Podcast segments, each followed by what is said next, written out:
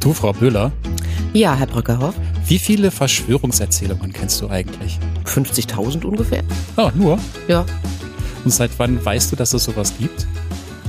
Oh, seitdem ich den goldenen Aluhut lese? Nee, also klar, seit Covid natürlich.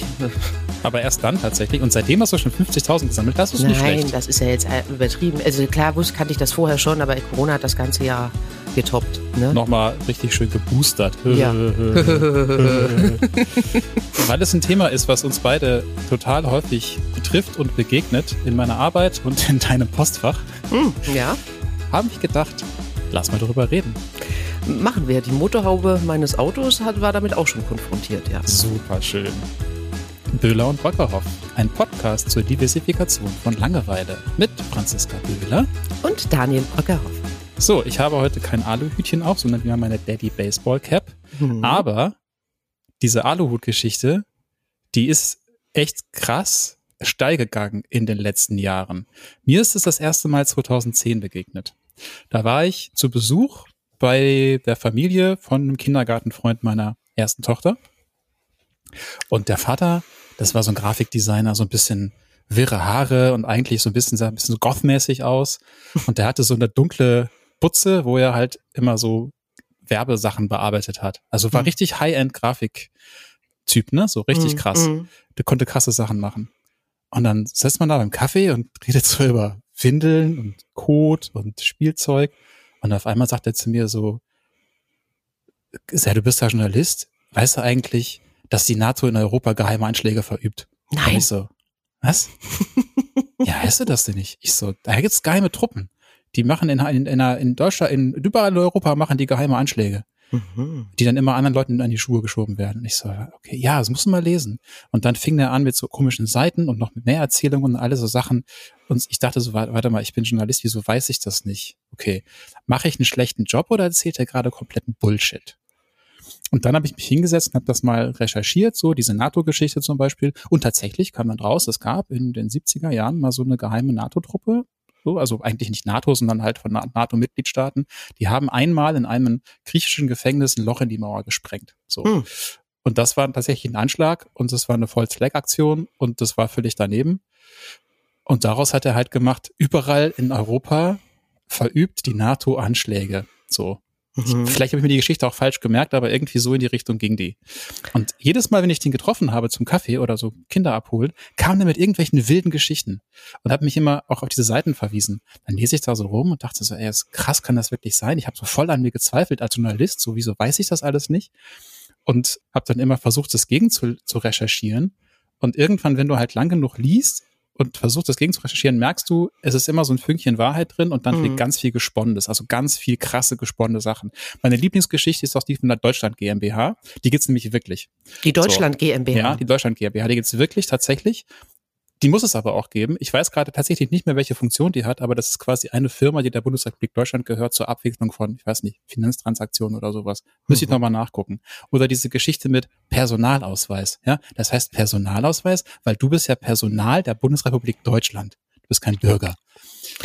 Und das sind so die Anfänge zweitausendzehn gewesen und ich dachte, krass, was ist hier los? Und das hat sich in den letzten, ja, zwölf Jahren immer mehr verselbstständigt, sodass diese Geschichten mittlerweile völlig im Mainstream angekommen sind. Also zumindest so in meiner Wahrnehmung. Und aber immer noch fehlt uns so ein Rezept dagegen, habe ich das Gefühl. So, ich also, habe heute gehört, im brasilianischen Wahlkampf, sorry, letzter Fakt, ja, ja. da gibt's, da gibt's ein Fact-Checking-Team und die haben im erst, in der ersten Wahlkampfrunde fünfhundert Fake-News-Anzeigen pro Tag bekommen. Jetzt ist gerade quasi der, der Endspurt und sie kriegen viertausend pro Tag. So viertausend Hinweisen, die nachgehen sollen. Das ist eine krasse Welle, die gerade über dieses Land schwimmt. Und da, also da sind dann solche Sachen wie Bolsonaro, der eine Mitbewerber, der hat einen Pakt mit dem Teufel geschlossen und der ist auch pädophil. So, ne?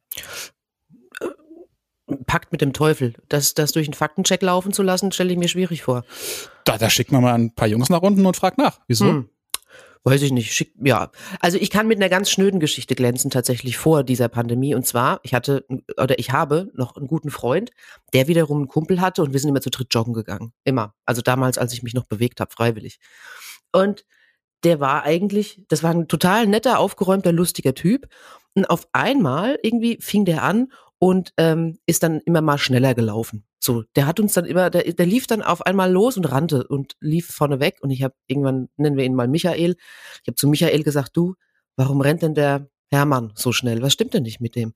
Und der fing dann an ähm, und sagte dann auch zu Hause, ob ich den V W-Bus gesehen hätte, der da parkt. Und dann habe ich gesagt, pff, nö, jetzt nicht direkt. Ja, also und da, da säße also der B N D drin.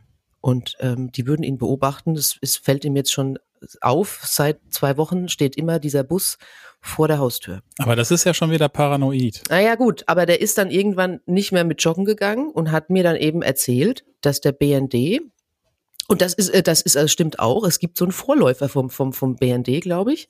Die haben auch einen Namen, der fällt mir jetzt gerade nicht ein, aber das ist irgendwie aus, aus den vierzigern. Es gibt irgendwie so eine Organisation.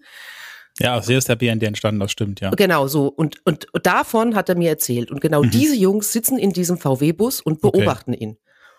Gut, aber das ist ja so eine Schnittstelle, wo es in den, in den Wahnsinn geht, ne? In die, ja, in den schon. Verfolgungswahn. Aber, aber das, ich glaube, es gibt da viele Schnittstellen in diese Richtung. Und eine Frau, die an diesen Schnittstellen sitzt und sich die alle anguckt, und zwar seit Jahren, warum möchte ich gleich als erstes von ihr wissen, ist Katharina Nocun. Mittlerweile drittes Buch rausgebracht mit Pia Lamberti. Im ersten ging es um Verschwörungserzählungen, im zweiten um die Frage, wie man da eigentlich Menschen, die davon betroffen sind, da rausholt. Und im dritten geht es jetzt um die große Welt der Esoterik. Haben wir auch schon besprochen. Schön, dass du da bist, Katharina. Hallo. Hallo. Du hast jetzt schon sehr viel genickt. Ich habe gesehen, dass du mitgeschrieben hast. So.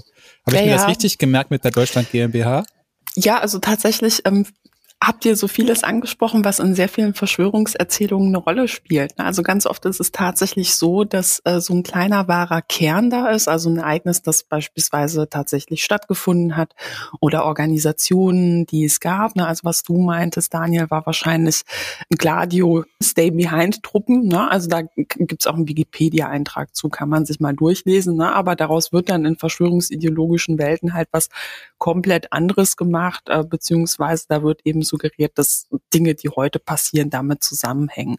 Na, ähm, das, was du meintest, Franzi, ist wahrscheinlich die Organisation Gehlen. Das ja, ist, äh, genau. Ja. Na, also das ja. war Vorgängerorganisation vom B N D. Jetzt muss man sagen, der B N D hat auch teilweise eine problematische Geschichte. Also da gab es eben auch ja ganz große Recherchen, die gezeigt haben, dass nach dem Zweiten Weltkrieg da durchaus Leute gearbeitet haben, und zwar nicht zu knapp, die eben eine krasse Nazi-Vergangenheit mhm. hatten. Ne? Also im N S-Regime. Das kann ich mir überhaupt nicht vorstellen. Das kann man sich überhaupt nicht vorstellen in Deutschland. Ne? Also tatsächlich ja auch eine Sache, äh, die nicht nur den B N D betraf in der Nachkriegszeit. Ne? Aber das sind so Beispiele für ja Dinge, die im verschwörungsideologischen Milieu immer mal wieder aufgegriffen werden, äh, wo man sagen muss, so ja, ne? Also kann man alles nachlesen, aber das ist vielleicht nicht so, wie es jetzt zusammenkonstruiert wird.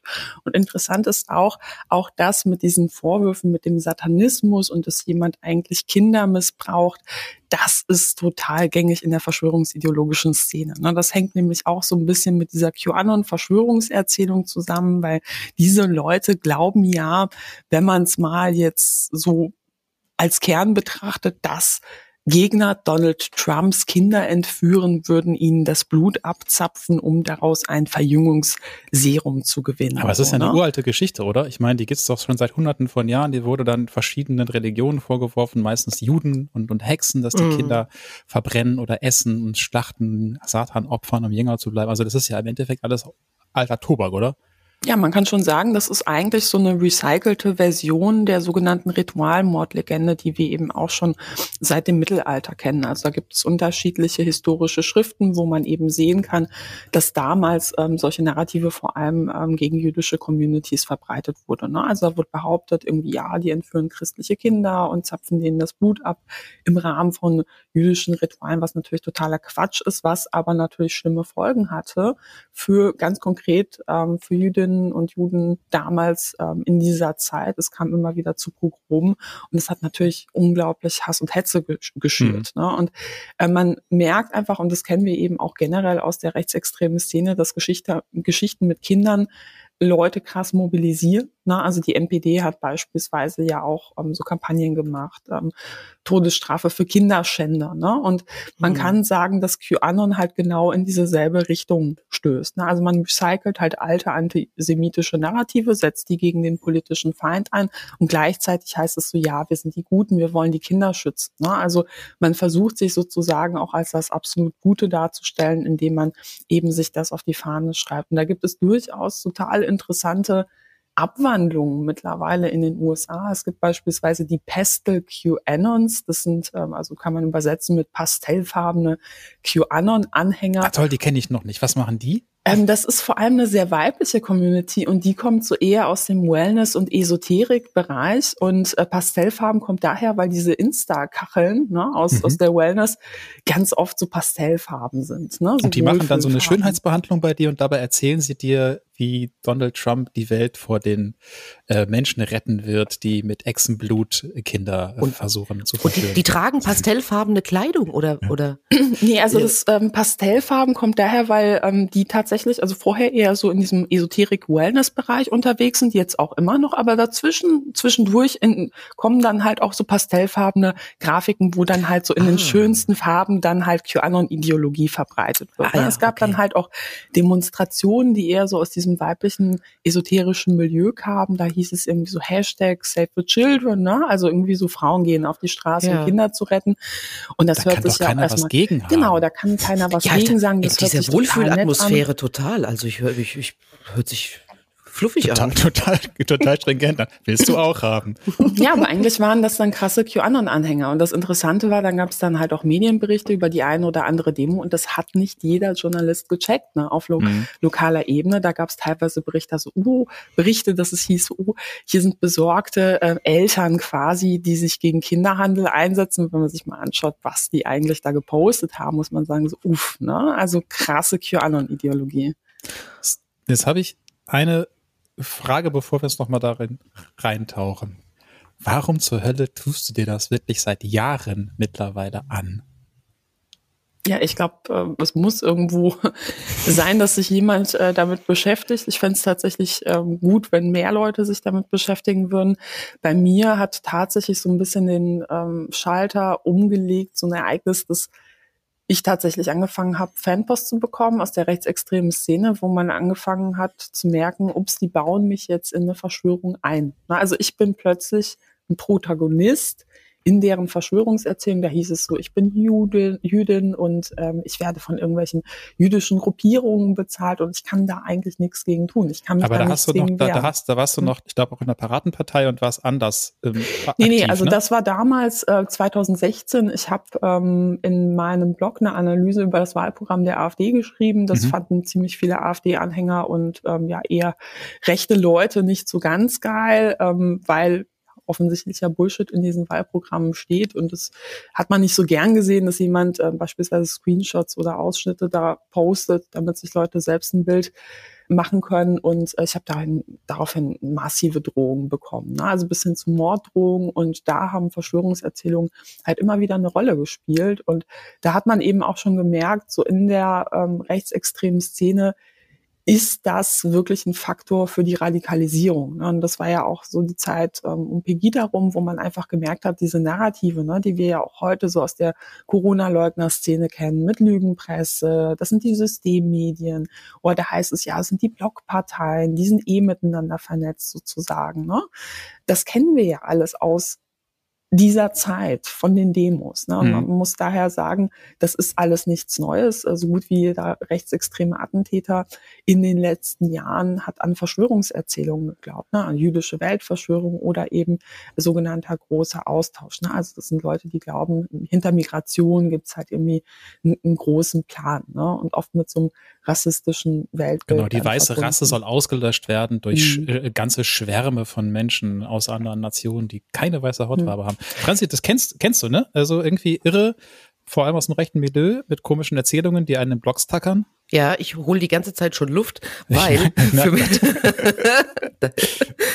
für mich war das neu tatsächlich während der Pandemie und ähm, vor allem, ähm, als ich mich damals pro Impfung ausgesprochen habe und habe eben, ich habe mich ja auch wirklich intensiv mit mit mit äh, Covid beschäftigt, weil ich ja auch vier Wochen auf der Covid-Station gearbeitet und habe eben versucht, da ähm, bestmöglich auch meinen Teil zur Aufklärung beizutragen, was mir dann wirklich auf die Füße gefallen ist. Aber ich war dann auf einmal die Pharmahure mhm. oder das Pharmamäuschen. Mhm. Und alle sind irgendwie äh, dachten, ich werde von, weiß ich nicht, Pfizer bezahlt. Und also ja, mindestens. Und hinter Pfizer steckt mindestens der Satan mit den Juden zusammen. Ja, und, und der C E O ist mit den Rothschilds verwandt. Ja, keine Ahnung, ich weiß es nicht. Aber das, das war, war heftig. Und ich, ich, ähm, Ich bin total überrannt worden auch von von von von von den Leuten und ich ich habe das nicht verstehen können. Ich dachte mir so, was ist was wollen Sie denn von mir? Dass jemand wirklich denkt, ich ich ich bin hier gesponsert oder oder dass mich Krankenhäuser finanzieren oder dass mich das B M G finanziert. Also, dass ich schon alles wer wer mich offensichtlich alles sponsert. Ich könnte mir ein Panamera zulegen mittlerweile. Das wäre ja schön, wäre es so gewesen, aber ich äh, habe leider keinen Cent gesehen. Ja, das denke ich mir auch immer bei diesen e- vielen E-Mails, wo es heißt, du kriegst ja so viel Geld und dann denke ich mir immer so, ja, ähm, ja, wenn ich, also sag mal irgendwie Kontonummer, ne? Ich würde das dann auch gerne abrufen. Ja.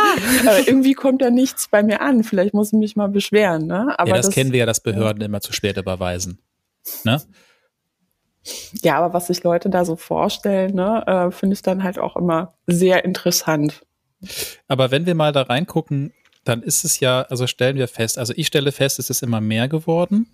Ähm, seit zwölf Jahren beobachte ich das. Also mir ist es dann aufgefallen, auch zwanzig vierzehn schon, als der Ukraine-Krieg losging in der mhm. Ostukraine, da ging das auch schon los mit, mit Demos vor dem Spiegel und Lügenpresse und ihr seid ja nur gegen Russland und ähm, alle NATO verseucht und diese ganzen Geschichten. Mein, in meiner Wahrnehmung ist es mehr geworden. Je mehr soziale Netzwerke es gab, desto größer wurden die Sachen und doch desto mehr wurden die verteilt. Und mein Schockmoment war vor zwei Jahren, als Ken Jebsen, der sich heute nicht mehr so nennt, sondern seinen Geburtsnamen wieder angenommen hat, den ich mir aber gerade nicht merken kann. Weißt du ihn aus dem Kopf, Katharina? Ich möchte nichts Falsches sagen. Okay. Und vielleicht ist ähm, es auch ganz gut, wenn wir seinen neuen Namen nicht verbreiten. Das ist stimmt. Dann, also Ken ähm, Jebsen, der lange, lange Zeit... weniger Leute ähm, seine Seite an. Ja, also ehemaliger Fritz-F M-Moderator, der dann völlig abgedreht ist, Verschwörungserzählungen auf YouTube verbreitet hat.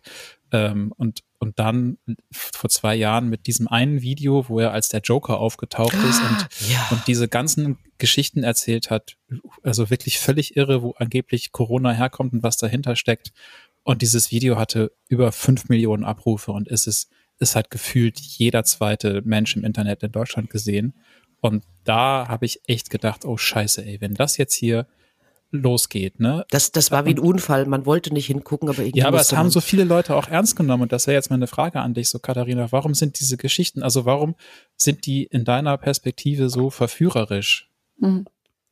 Ja, zunächst mal muss man sagen, dass Verschwörungserzählungen zu jedem großen Thema auftauchen, ne? Also es gibt beispielsweise keine Krankheit, keinen Krankheitsausbruch, ähm, ja, in den letzten Jahren, wo es nicht Verschwörungserzählungen zu gab. Also auch gibt, Grippe? Ähm, Grippe ist eher etwas, was, also es gibt halt auch Verschwörungserzählungen zu Grippe tatsächlich. Nein, nicht im Ernst. Ähm, aber, aber sag ich mal, das, was halt eher populär ist, ist das, das, das was außergewöhnlich ist, ne? Also eine neue Erkrankung. Beispielsweise zum Zika, zu Zika gab es halt Verschwörungserzählungen. Es gab zu Ebola-Ausbrüchen Verschwörungserzählungen, auch zu Impfungen gegen Ebola. Gegen bestimmte Ebola-Varianten gibt es ja Impfungen und das war ziemlich dramatisch. Ne, weil das halt eine Krankheit ist, die mit, also mit gar nicht so kleiner Wahrscheinlichkeit tödlich für einen enden kann. Und wenn dann Leute sich nicht impfen, weil sie glauben, da gibt es eine westliche Verschwörung, die wollen uns alle irgendwie ähm, totspritzen, ne? Also sowas wird dann verbreitet. Das kann dann wirklich dramatische Folgen haben und das hatte auch dramatische Folgen. Und ähm, ja, AIDS äh, war halt auch schon in den, ähm, ja, also schon zu der beginnenden Zeit, wo wir über diese neue Krankheit gesprochen haben, gab es Verschwörungserzählungen, ne? Also da gab es beispielsweise ähm, Ärzte so aus der D D R, die öffentlich behauptet haben, dahinter würden die U S A stecken und das kommt eigentlich aus dem Labor und solche Geschichten. Ja, warum ist das für Menschen so attraktiv? Ähm, zum einen ist es natürlich so, dass ähm, gerade in Kontrollverlustsituationen die Sehnsucht sehr groß ist danach, ja, so, so einen Plan zu kennen, ne?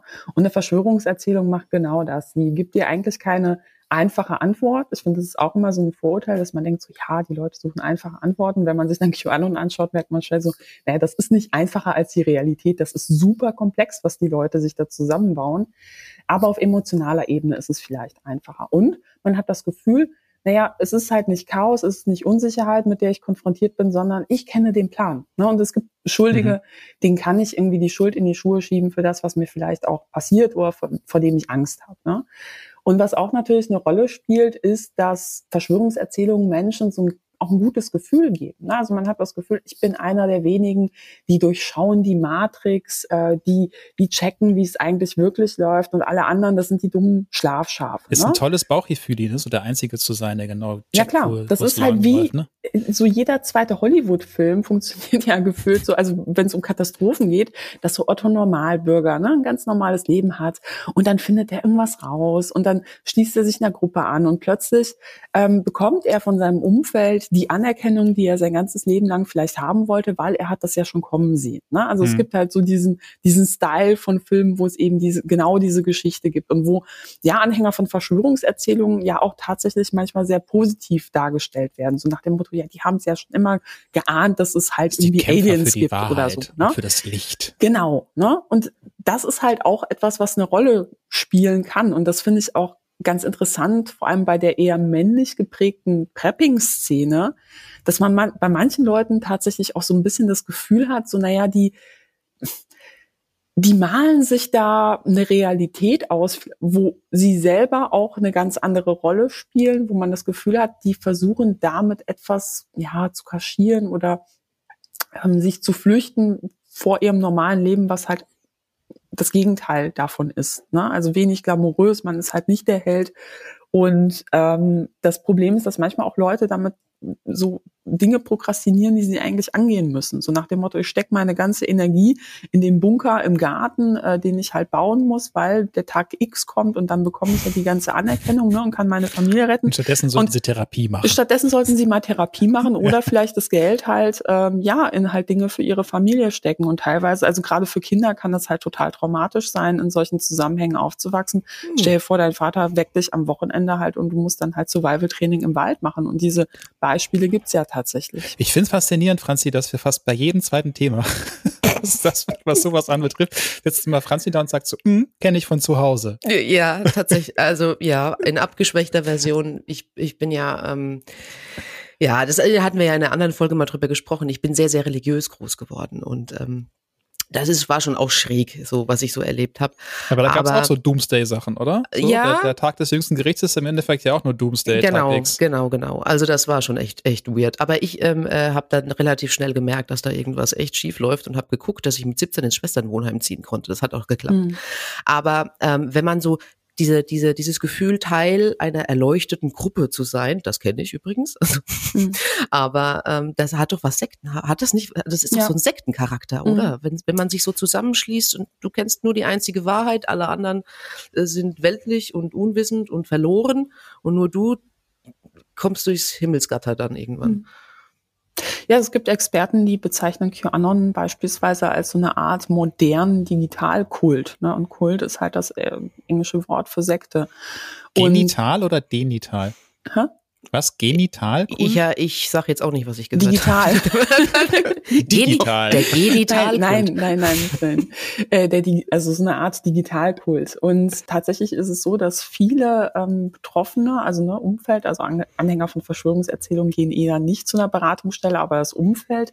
Und da ist eine gute Anlaufstelle tatsächlich so eine Sektenberatung. Ähm, weil Verschwörungserzählungen werden häufig eben auch von Gurus eingesetzt. Na klar, das ist halt allein, solche Geschichten über Medien sind ja super bequem, wenn du ähm, als Sekte in den Medien kritisiert wirst und dann kannst du deinen Anhängern sagen, so ja, die Medien, die werden eh von der großen Verschwörung gesteuert oder von satanischen Kräften, ähm, da brauchst du gar nicht ähm, reingucken, das ist eigentlich die ähm, Immunisierungsstrategie schlechthin und das wird in rechtsextremen Gruppen genauso eingesetzt wie in Sekten und ähm, ja, von daher, ne, also Sektenberatungsstellen kennen diese Fälle eben seit vielen, vielen Jahren und die sind momentan halt auch total überlaufen mit Leuten, die sagen, ich habe jemanden in meinem Umfeld, ich mache mir Sorgen um den, ich habe Angst, ne, weil mhm. jemand dann auch gesundheitlich teilweise krasse Entscheidungen trifft, also man unterschätzt das auch immer, also es geht ja meistens nicht nur um Corona, lässt sich jemand impfen und so weiter und so fort. Wenn jemand im Zuge dessen dann glaubt, es gibt eine Verschwörung in Medizin und Wissenschaft, dann behandelt der ja auch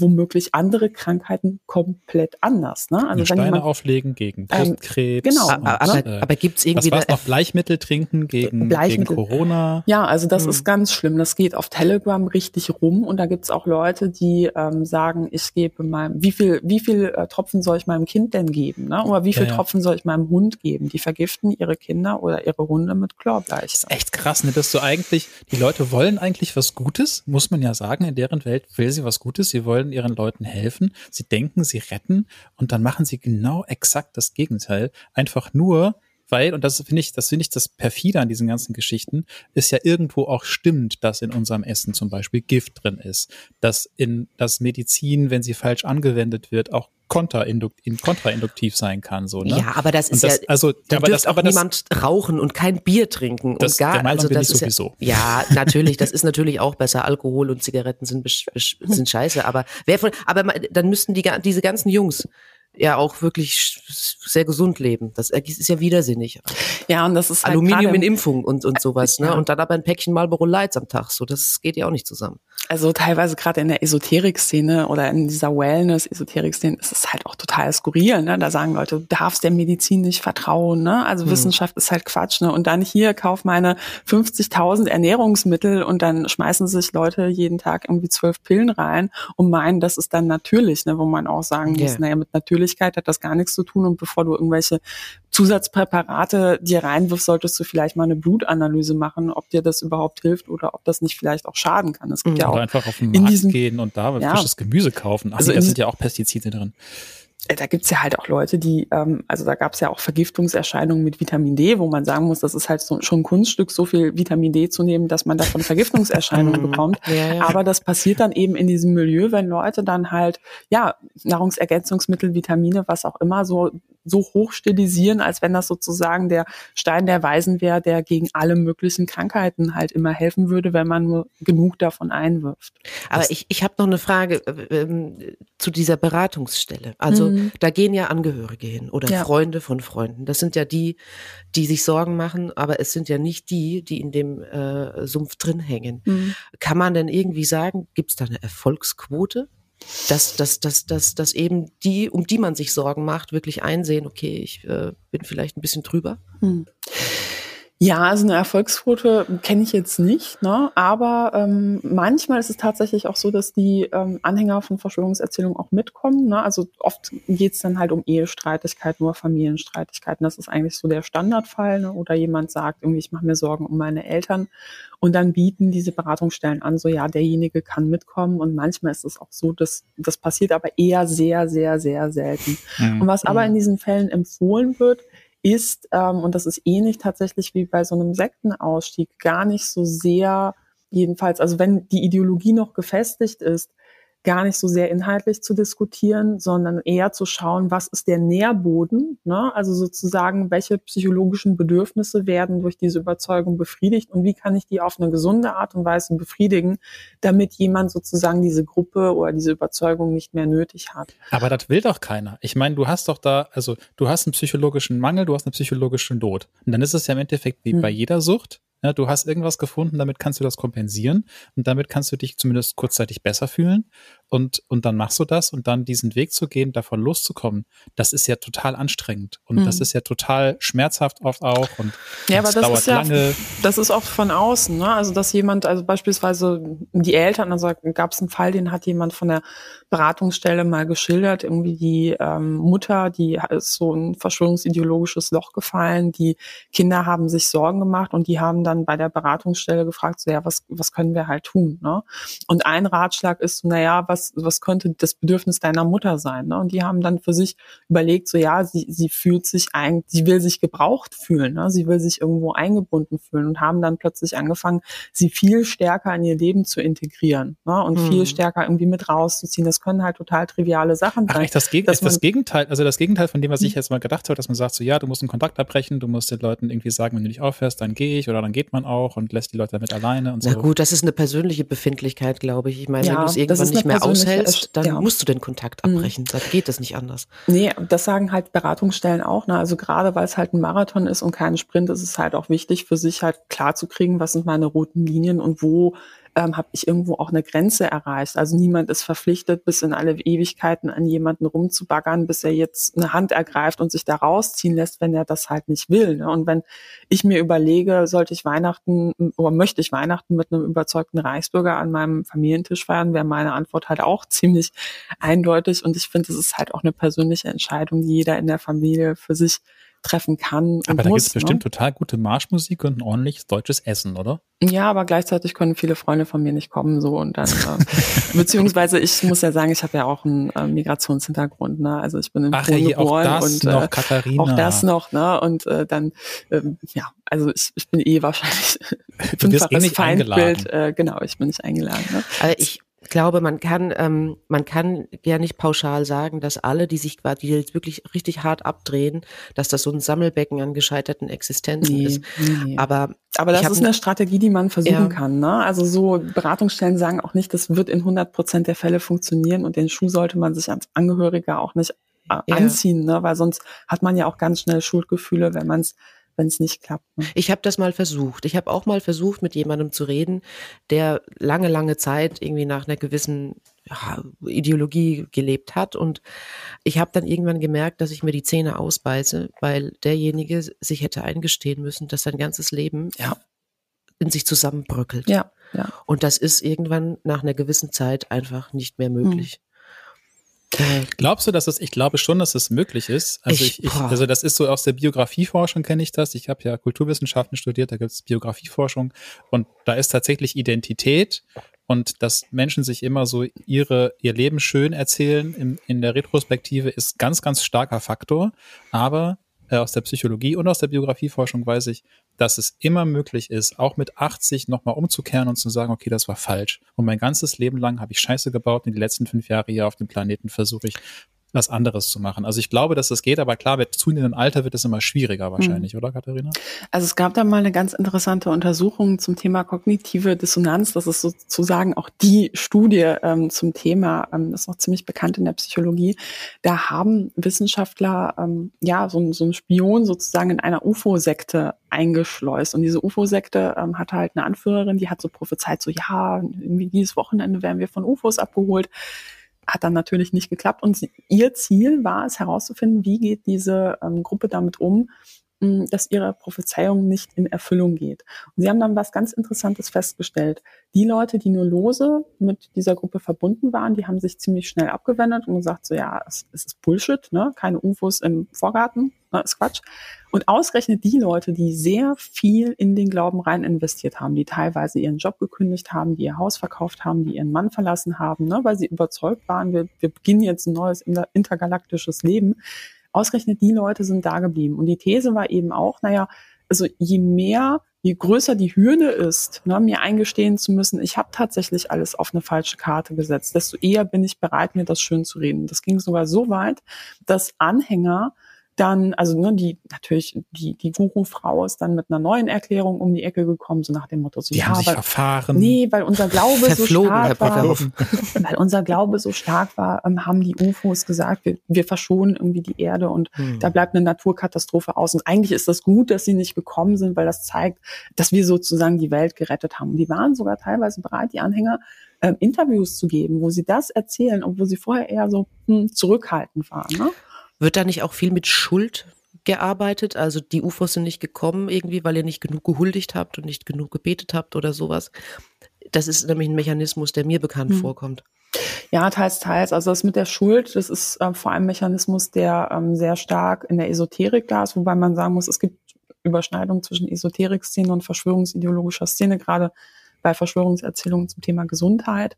Und da ist es oft so, wenn halt Dinge nicht anschlagen, nach dem Motto so, ja, ähm, positive Gedanken, die können den Krebs beseitigen und wenn der Krebs aber immer noch da ist, dann heißt es so, ja, dann hast du halt nicht positiv mhm. genug gedacht, ne? Oder du bist spirituell nicht weit genug. Und dieses Victim-Blaming, das ist halt wirklich diese perfide Seite dieser ganzen Wunderheiler, weil das ist eigentlich so ihre Immunisierungsstrategie gegen Kritik ganz oft. Mhm. Dass halt immer der Behandelnde, ähm, der, also ne, der, derjenige, der zur Behandlung kommt, dass der halt schuld ist ähm, und nicht ähm, ja das vermeintliche Wundermittel ja, als Quatsch entlarvt wird.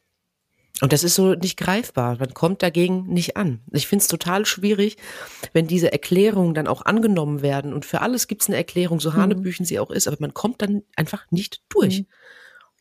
Ja, und deshalb ist es aber auch so wichtig, das sagen Beratungsstellen eben auch, ähm, früh zu intervenieren. Ne? Wenn das erste Mal jemand mit so esoterischen Überzeugungen, Verschwörungserzählungen um die Ecke kommt, die halt mit so einem verschwörungsideologischen Weltbild einhergehen können, wenn ich früh interveniere, dann habe ich vielleicht noch das Glück, dass jemand den Faktencheck liest. Und ich glaube, der Faktenchecker ist halt von der jüdischen Weltverschwörung bezahlt und so weiter und so fort.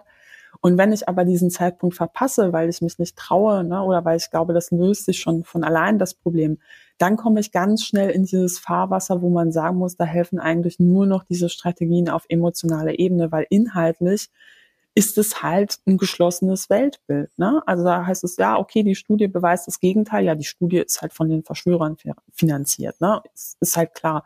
Und inhaltlich ähm, ist es halt super schwer. Also das Einzige, was man noch versuchen kann, ist Fragen stellen. Ne? Halt immer wieder Fragen stellen, damit der andere erklären muss und das ihm halt vielleicht auffällt, so okay, ist nicht an jeder Stelle logisch, oder auch mal so Metaebene Fragen stellen, wie beispielsweise, wie geht's dir eigentlich damit, dass jemand mal reflektiert, so naja, tut mir das psychisch gut? Oder aber, was würde dich eigentlich vom Gegenteil überzeugen? Das finde ich auch immer eine sehr gute Frage, mhm. weil so Leute von sich selbst ja oft glauben, ich bin total offen für alles. Ne? Die anderen sind total verbohrt, ich bin aber total offen für alles. Und wenn man, wenn sie aber auf die Frage, was würde dich vom Gegenteil überzeugen, gar nicht sagen können, ab, ab, wo sie vielleicht auch mal mh, hinterfragen würden, ob sie nicht vielleicht falsch abgebogen sind, dann wird ihnen vielleicht auch mal klar, dass sie sich in etwas verrannt haben. Weil ich spreche auch nicht von Verschwörungstheorien, weil ja, das ist keine wissenschaftliche Theorie, ja. wenn sie nicht falsifizierbar ist. Aber ich glaube, dass ich glaube, dass das Schlechteste, was man machen kann, das ist so meine Erfahrung, ähm, und ich habe das auch ganz oft, glaube ich, sehr falsch gemacht. Da schreiben dir irgendwelche Leute, teilweise auch völlig anonym im Internet, und und äh, kommen mit irgendwas. Und wenn sie dich noch nicht gut genug kennen oder dir nicht vertrauen, in, in dem Fall halt mir nicht, Ähm, sondern ich bin halt für die irgend so ein öffentlich-rechtlicher Fuzzi, und der ist ja auch gekauft und ne, macht bei der ganzen Geschichte mit. Und dann schiebe ich die sofort in so eine Verschwörerecke, so Aluhut-Ecke, dann kommt man bei denen ja überhaupt nicht mehr durch. Also ich habe auch diese Diskussion mit fremden Leuten aufgegeben im Internet, so, die ich nicht kenne. Ich habe so ab und zu mal immer so Zuschriften bekommen, gerade in der Corona-Zeit, ey, was ist denn da dran? Kannst du dir das mal angucken? Ähm, und die, ich habe dann immer gemerkt, eigentlich wollten die, dass ich ihnen das Gegenteil belege. Ne? Mhm. Also gerade letztens hatte ich noch eine Zuschrift von jemandem, die mir schrieb, ja, ich, ich kriege die ganze Zeit Artikel angezeigt hier, die sagen, an der Ukraine, an der Ukraine-Krise ist eigentlich die, sind die U S A schuld und ist die NATO schuld. Und je nachdem, wie lange sie noch gelesen hätte, wäre sie irgendwann dazu gekommen, dass die Ukraine-Krise oder der Ukraine-Krieg, der russische Angriffskrieg eigentlich äh, von der U S A mitfinanziert wird, weil sie Interesse daran haben, Russland zu zerstören, und es, es wird noch weitergehen. Also ich kann das jetzt weiterspinnen, woher das herkommt. Da hat dann wahrscheinlich wieder die große Kriegsindustrie in Washington Interesse dran, weil das sind die einzigen, die verdienen und bla bla bla. Und dann habe ich sie gefragt, was für Quellen hast du denn? Also wen kriegst du da angezeigt? Dann kam sie mit Doktor Daniele Ganser. Doktor Daniele Ganser, das muss man wissen, klingt nach Doktor, schreibt auch Bücher, die, wenn man sie sich von außen anguckt, erstmal seriös wirken. Also Imperium U S A heißt, glaube ich, eins, ne? Und er hat dann immer, habe ich ja auch gesagt, er hat immer irgendwo einen Kern. So, klar, die U S A sind ein Imperium, die haben imperialistische Interessen, die haben überall auf der Welt ihre Kriegsmaschinerie stehen, und die haben sehr, sehr viel Scheiße im Laufe ihrer Geschichte gebaut. Da, die haben tatsächlich Sachen gemacht, wo man sagen muss, ja, die haben Verschwörungen gemacht, die haben Regierungen gestürzt, die haben sich in Wahlen eingemischt in anderen Ländern. Aber das sind alles Sachen, die sind teilweise sehr lange her. Ähm, zurzeit machen die U S A immer noch teilweise Sachen, wo ich sage, das ist mindestens fragwürdig, bis hin zu überhaupt geht gar nicht. Also allein das Guantanamo, das Gefängnis immer noch offen ist, ist eine Sache, wo man sagen muss, das geht nicht. Und eigentlich hat dieses Land jegliche Anspruch auf eine moralische Argumentation in anderen Kriegssituationen, Krisensituationen dadurch verloren, solange dieses Gefängnis offen ist. Aber, habe ich ihr gesagt, das heißt nicht, dass die U S A an allem schuld sind, sondern die U S A sind ein Imperium, die haben ein Interesse. Und genauso ist das mit Russland und mit China und mit der E U im Endeffekt auch. Wir sind auch, die E U ist nicht mehr so imperialistisch, wie sie früher mal war. Europa war mal auch super imperialistisch, die ganzen Kolonialgeschichte und so weiter. Und dann habe ich ihr einfach gesagt, so ja, es stimmt ein Teil davon, aber sieh mal das große Bild. Da sind die anderen Player, die haben auch ihre Interessen. Und Doktor Daniele Ganser ist halt einer, der guckt immer nur aus der einen Perspektive und kommt, und der befüttert so mit teilweise auch wirklich stimmenden historischen Fakten, aber dann bestimmte Narrative, die sich aber immer nur in die eine Richtung drehen. Und das, das finde ich, ist auch sehr gefährlich, weil diese Leute operieren mit Fakten, die teilweise stimmen, aber befeuern damit bestimmte Sachen, die halt nicht mehr stimmen. Und das Perfideste an der ganzen Sache finde ich immer, die Leute, die finde ich fast noch am gefährlichsten, muss ich sagen, sind nicht die, die dir erzählen, dass äh, Joe Biden eigentlich nur noch lebt, weil er jeden Morgen mit Kinderblut am Leben gehalten wird, sondern die Leute, die einfach immer nur sagen, ich stelle ja nur ein paar Fragen. Hm. Ich will ja nur mal gucken. Ja, vielleicht ah, ist es ja so. Aber da gab es doch mal einen äh, Fitnesscoach aus Dubai, der hat es doch ähnlich gehandhabt. Erinnerst ja, du dich? Ja. Ja, ja, Coach Cecil, der hat das ähnlich gehandhabt. Ähm, der ist auch irgendwann abgedreht und hat versucht, die Sachen so zu erklären, aber hat immer gesagt, so, ich stelle nur Fragen. Ihr könnt die mhm. Quellen selber checken. Ja, so. Ihr genau. könnt ja mal selber ja. gucken. So. Ja. Ne? Aber er hat er in seinem Unwissen einfach, was bestimmte Begriffe bedeuten, wie bestimmte Sachen äh, wissenschaftlich belegt werden, hat es halt immer so für sich ausgelegt, wie er dachte, dass es richtig ist. Weil wenn du keine Statistik kannst, kannst du keine statistischen Untersuchungen auswerten. Das geht einfach nicht. Ja, die wenigsten so, können ne? Statistik. Ich kann das auch nicht. Und wenn du dir das dann anhörst, klingt es irgendwie schlüssig, wenn er das so verkauft, ja. irgendwie, dass es einleuchtend klingt. Aber ich finde diese Leute teilweise fast noch gefährlicher, weil sie sind die Wegbereiter dafür, dass man sich komplett in diesen Sumpf begibt. Mhm. Was meinst du dazu, Katharina? Was dein ja, also dieses Fragenstellen ist halt tatsächlich so eine typische Masche. Wir haben in unserem Buch True Facts so eine ganze Liste von Maschen, die von Verschwörungsideologen immer wieder eingesetzt werden. Und das ist halt eine, ne? Also Fragen stellen, die eigentlich keine sind. Suggestivfragen, das kennen wir ja auch ganz viel so aus Boulevardmedien, ne? Also so die, die Zeitungen, die man halt so heimlich beim Arzt äh, eigentlich ganz gerne liest, ne? Wo wir alles über Königshäuser und so erfahren, dann heißt es immer, ist äh, X Y Z schwanger, ne? Mhm. Krebserkrankung, Fragezeichen, ne? Wo man sagen muss, so ja, aus juristischen Gründen ist da ein Fragezeichen. Eigentlich, was man aber macht, man verkauft diese Zeitung, ja, so mit dem Glauben. Entschuldigung, man, man hast du gerade da, das goldene Blatt eine Verschwörungserzählung genannt? Ähm, also. Ja, aber tatsächlich ne, in Boulevardmedien werden halt ähnliche Maschen eingesetzt. Die Headlines dann immer, ja, das, ja, das, das ist ja, da ist ja, steht ja nur Bullshit da oben drüber und dann im Text was komplett anderes.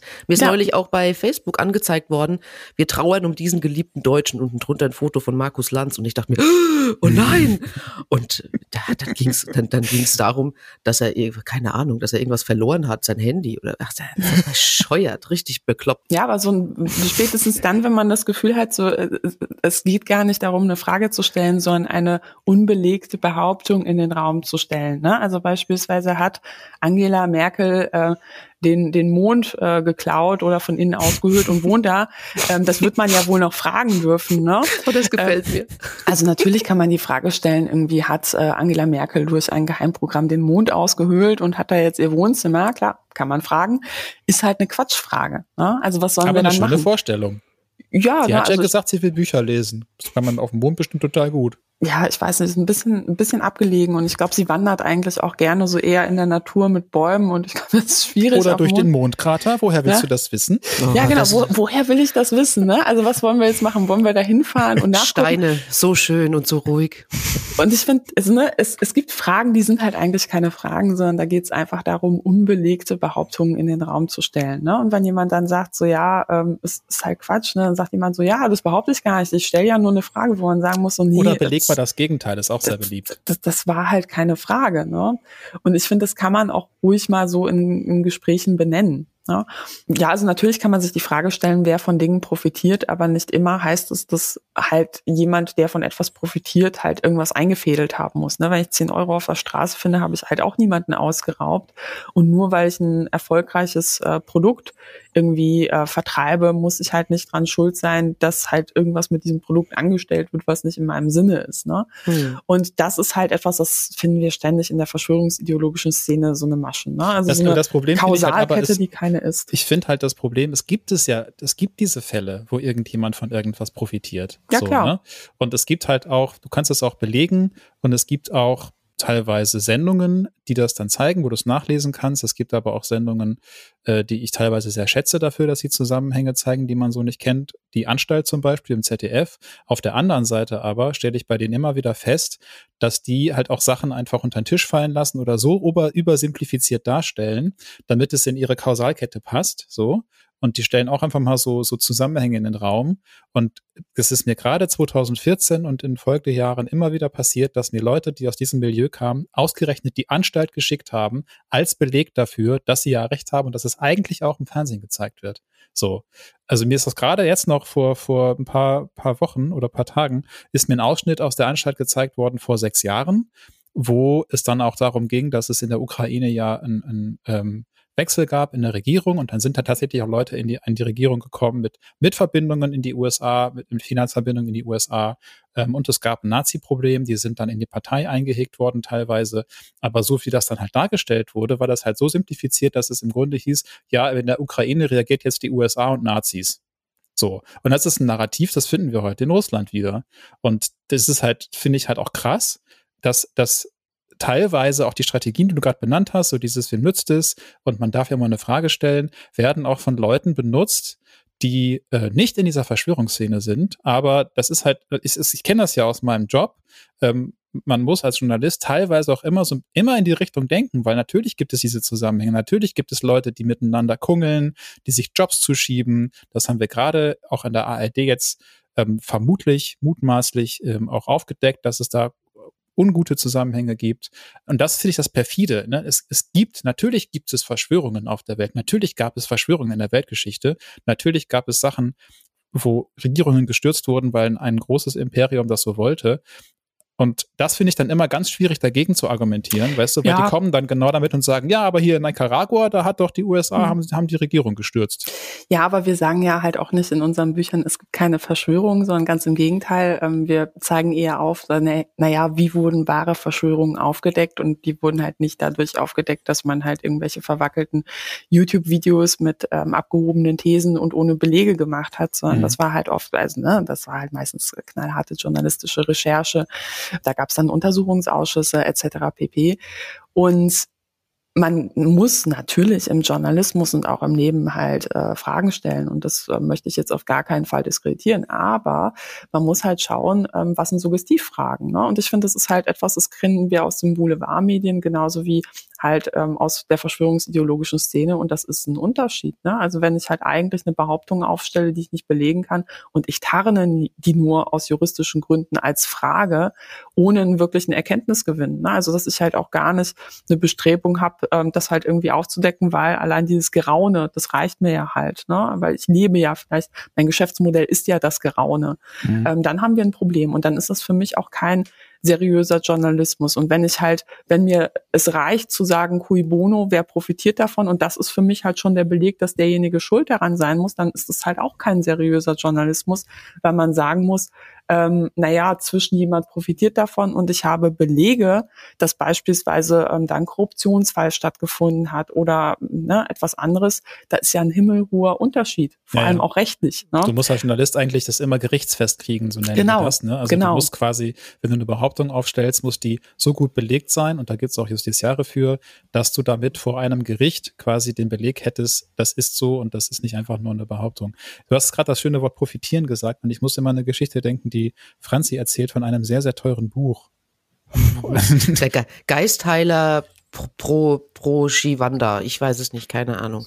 Das ist ein ganz abgedrehter Mensch, der in so einem Sari lebt, und der hat Bücher geschrieben. Und da gibt es nur noch drei oder vier Exemplare und die kann man für den Schnapper von tausend Euro auf eBay erstehen.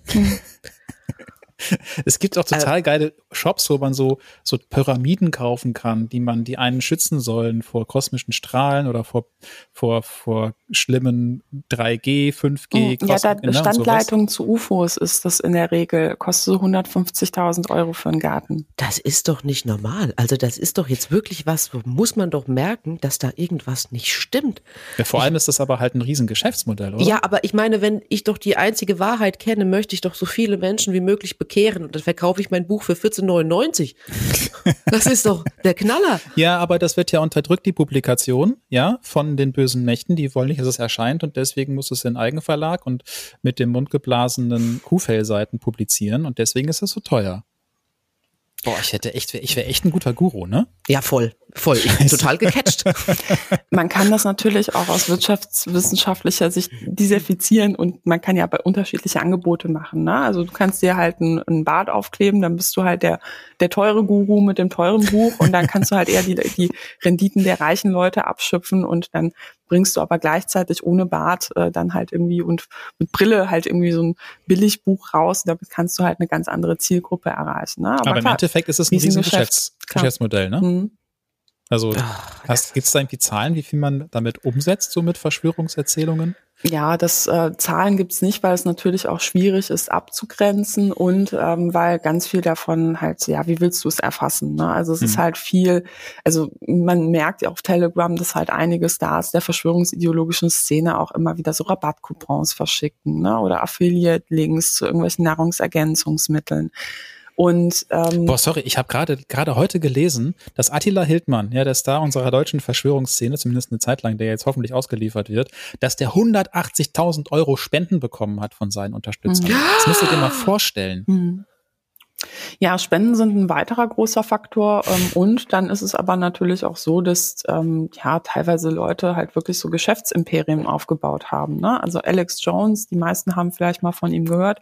Wer noch nicht von ihm gehört hat, das ist halt der Typ, der ähm, nach einem ähm, nach ähm, einer Ermordung von Kindern äh, in der U S-Grundschule, der Sandy Hook-Grundschule, hat er halt einfach behauptet in seiner Sendung, die Eltern ermordeter Kinder, die wären halt nur bezahlte Schauspieler, sogenannte Crisis Actors. Das ist halt Ach, auch eine wiederkehrende Geschichte. Das hätte gar nicht gegeben, ne? Ja. Genau, es hätte das gar nicht gegeben. Das sind bezahlte Agenten der Regierung. Das ist nur ein Plan, um halt irgendwie Waffenrecht einzuschränken. Und das hat halt ähm, schlimme Folgen für die Eltern gehabt, klar, ne? Weil die wurden dann halt äh, belästigt von seinen Anhängern. Da gab es eine Familie, die musste mehrfach umziehen. Und die das Eltern haben ja dann Alex Knaller. Jones verklagt. Das wäre nicht das, schlimm genug. Ey. Ja, also ne, schrecklich. Ähm, ne? Stell dir vor, dein Kind wurde ermordet und dann stehen Leute vor deiner Tür und behaupten, dein Kind hat es nie gegeben. Mhm. Ja. Aber der wurde die, ja verurteilt. Er wurde verurteilt, er wurde verklagt, erfolgreich. Ähm, er ist auch vor vielen Jahren schon deshalb bei YouTube rausgeflogen. Vorher war er bei YouTube richtig groß. Und im Zuge dessen wurde halt auch viel über seine Finanzen spekuliert. Und der hat wirklich, ähm, ja, so ein Millionen-Imperium, kann man sagen, aufgebaut, halt mit eigenem Webshop, ne? Wenn du glaubst, irgendwie die Endzeit steht bevor, da kannst du da die kugelsichere Laptop-Tasche, kein Witz, kaufen, wozu man auch immer glaubt, äh, dann halt in der Apokalypse einen Laptop zu brauchen.